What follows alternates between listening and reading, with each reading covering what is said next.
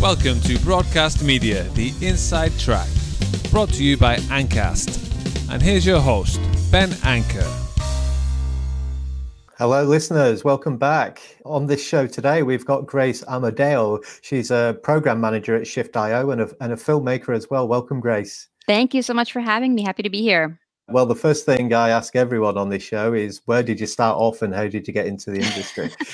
Well, I started off like many people at film school. I attended Emerson College in Boston, Massachusetts, studied film there, and then, met a lot of other filmmakers. The best thing about film school is probably the people you meet and the collaborations you can make there. So that's where I started. And then from there, worked my way through the industry to eventually end up in Los Angeles, where I am now and working at Shift.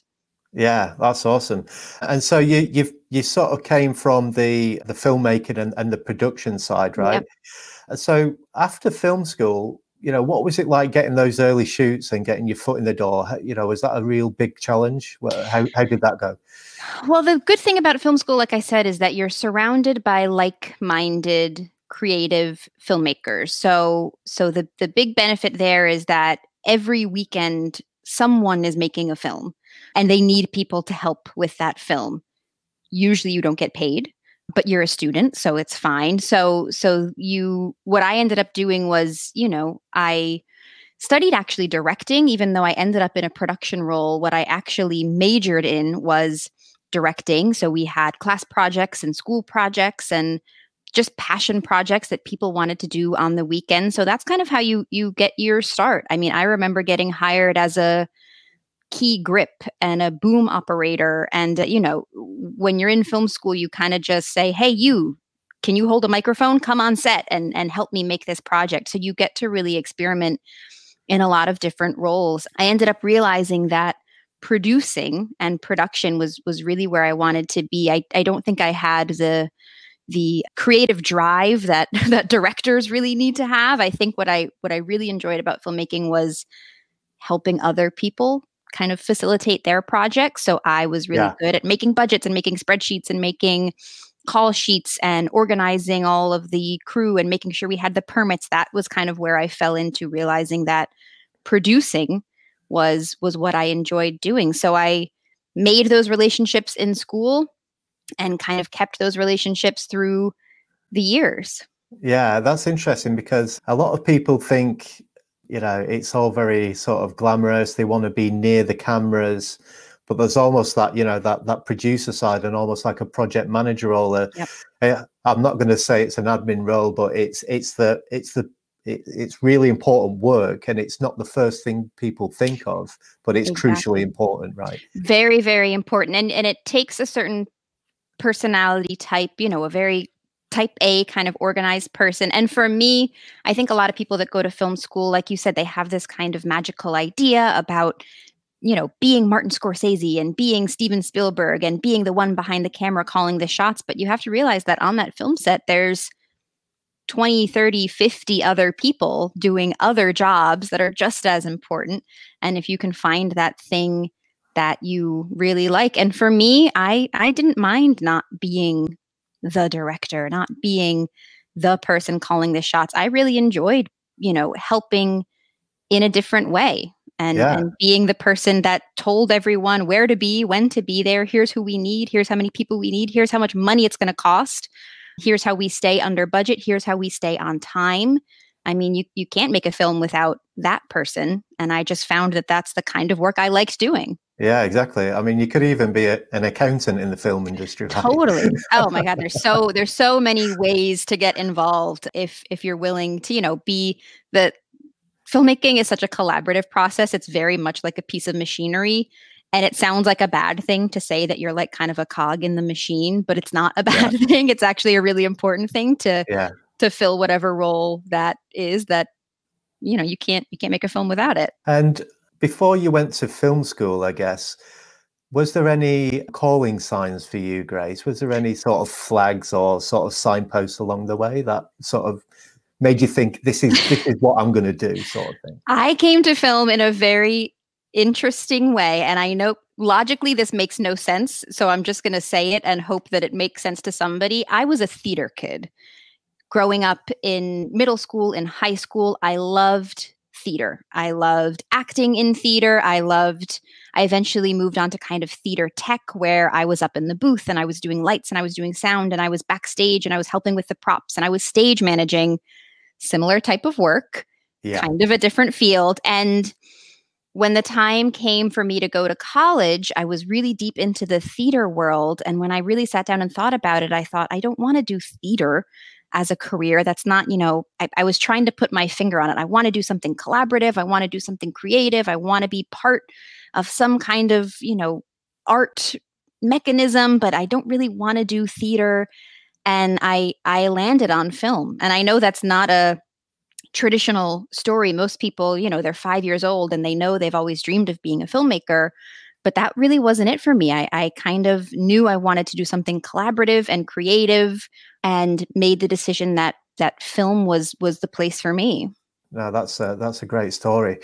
And actually, just leaving film school, did you feel like you was leaving a support bubble in a way? Did you feel a bit vulnerable and a bit kind of scared in a sense, or did you treat it as this is like a really exciting time? How was that transition for you? So I was lucky in that my last 2 years of film school, I started an internship, and at Emerson College, they really encourage you in your junior or senior year, your last 2 years, to get plugged into some kind of internship specifically to make that transition a little bit easier. So you feel like you're kind of starting in the workforce a little bit.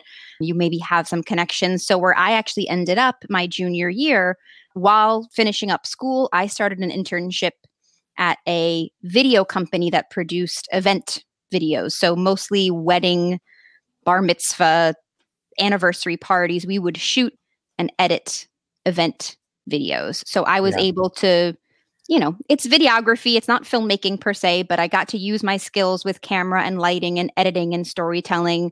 And once I graduated, that job continued. So I was able to kind of bridge that gap a little bit between not just being dropped off into the wide world and saying, oh my gosh, what do I do now? I had an internship that then turned into a job that gave me a little bit of stability as I was leaving film school and then kind of entering the real world. Yeah. And I've spoken to guests before about the, you know, the need for the soft skills as well as the actual technical skills as well. Is that something that just evolved naturally for you, and how important was that?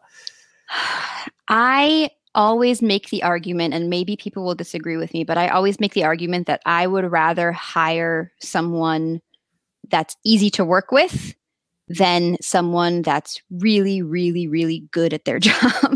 Yeah. And for anyone that's been on a film set or has worked on film sets in the past, you probably know what I mean a little bit, in that to be able to collaborate, to be a team player, to be social and nice and a fast learner and a good communicator, you could argue is more important than being the most brilliant cinematographer in the world. If you're a brilliant cinematographer, but you're a jerk, you're still going to get work, but it's harder. So for me personally, I would say I've always, you know, I come from a huge family. I've got lots of brothers and sisters. I always have worked hard on, you know, those soft kind of interpersonal skills. But what I realized was how important that is in the film industry, that for you to be communicative, nice, easygoing, you know, learned person will get you so far. Even if maybe you don't have the technical skills, you'll learn that stuff. You'll get those opportunities. People will keep calling you back if you are an easy person to work with, and ask questions and observe and learn and, you know, talk to the right people. Those are things that are going to get you really, really far, more than just, you know, happening to be the best person at a certain thing. Yeah, they're probably the reason why some people get a call out of the blue, because, you know, you never know when these even social interactions might lead onto something, right? It's so important. I mean, they always say like filmmaking is a networking industry. It's so, so true. It's not who you know in like a nepotism way, like, oh, my dad got me on this film set, but it is about who you've met, who you've made an impression on. I find myself in that situation all the time. I'm like, oh, my normal gaffer is booked for this week. Who do I know? And you start going back kind of in your mind on sets you've worked on before, people you've enjoyed working with, people that kind of stick out in your mind. And that's where you get the phone call and say, hey, you want to come work for me? It happens all the time. Yeah. So the journey from the film school to your current position at Shift.io, it's a software company. So how did you end up working for a software company, Grace? It is a software company. So in a nutshell, Shift is essentially a cloud-based storage system. So filmmakers use Shift, any kind of video producers, advertisers. It's a place where you can store your footage, manage your footage, share your footage. That's what everybody else at my company does.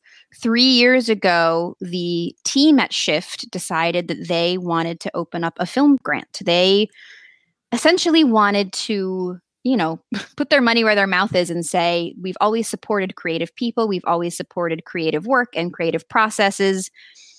They wanted to really support kind of the next generation and say, the big creators of tomorrow, who are they right now?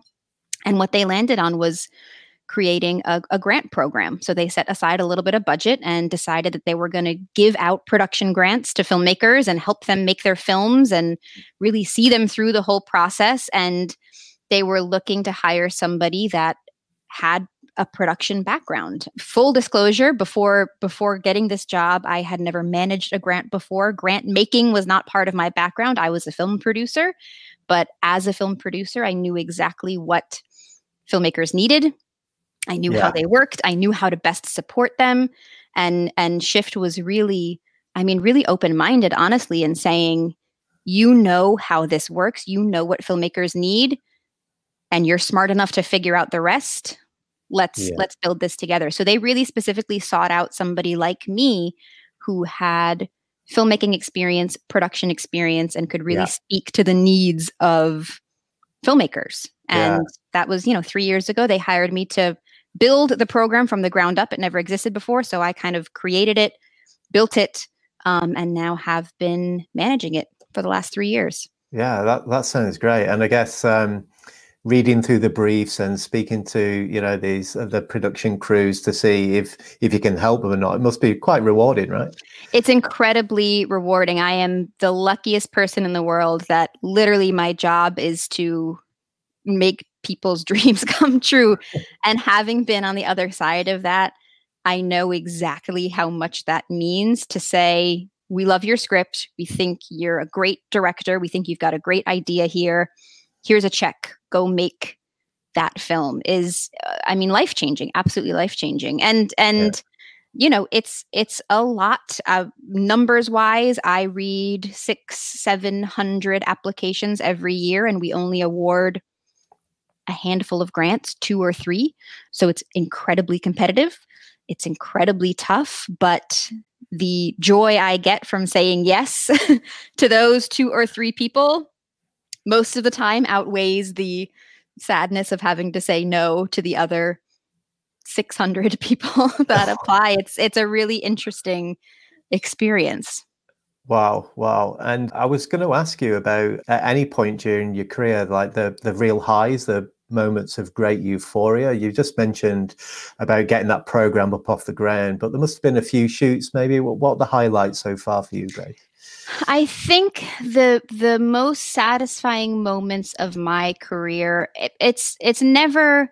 Every so often I've worked, there was a period of time when I did a lot of commercial production. So I was producing essentially branded video content, which means I got to work with big brands. I got to work with Spotify and Kellogg's, and we did a film with, we did a little short commercial with the Lucasfilms. We did like a Star Wars commercial. We had stormtroopers on set, and that's cool. Like, those are cool moments that in the back of my head I think are exciting. But for me, the real joy always comes from those sets that just go right, where I feel like I have done my job so well. I always say, as a producer, this almost never happens, but as a producer, if you've done your job well, you should be able to just like stand there and let the things happen around you. If you've planned everything correctly, everyone knows where they need to be and where they need to go and what time they need to be there. It should just kind of manage itself. That never happens. But the times that I've gotten really close and felt like I have anticipated the needs, anticipated the problems, the director asked me for something and I've already done it. Yeah. That kind of pride of saying like, I'm good at my job. I am making this set work well. You know, I'm the cog in that machine that's really making everything around me run smoothly.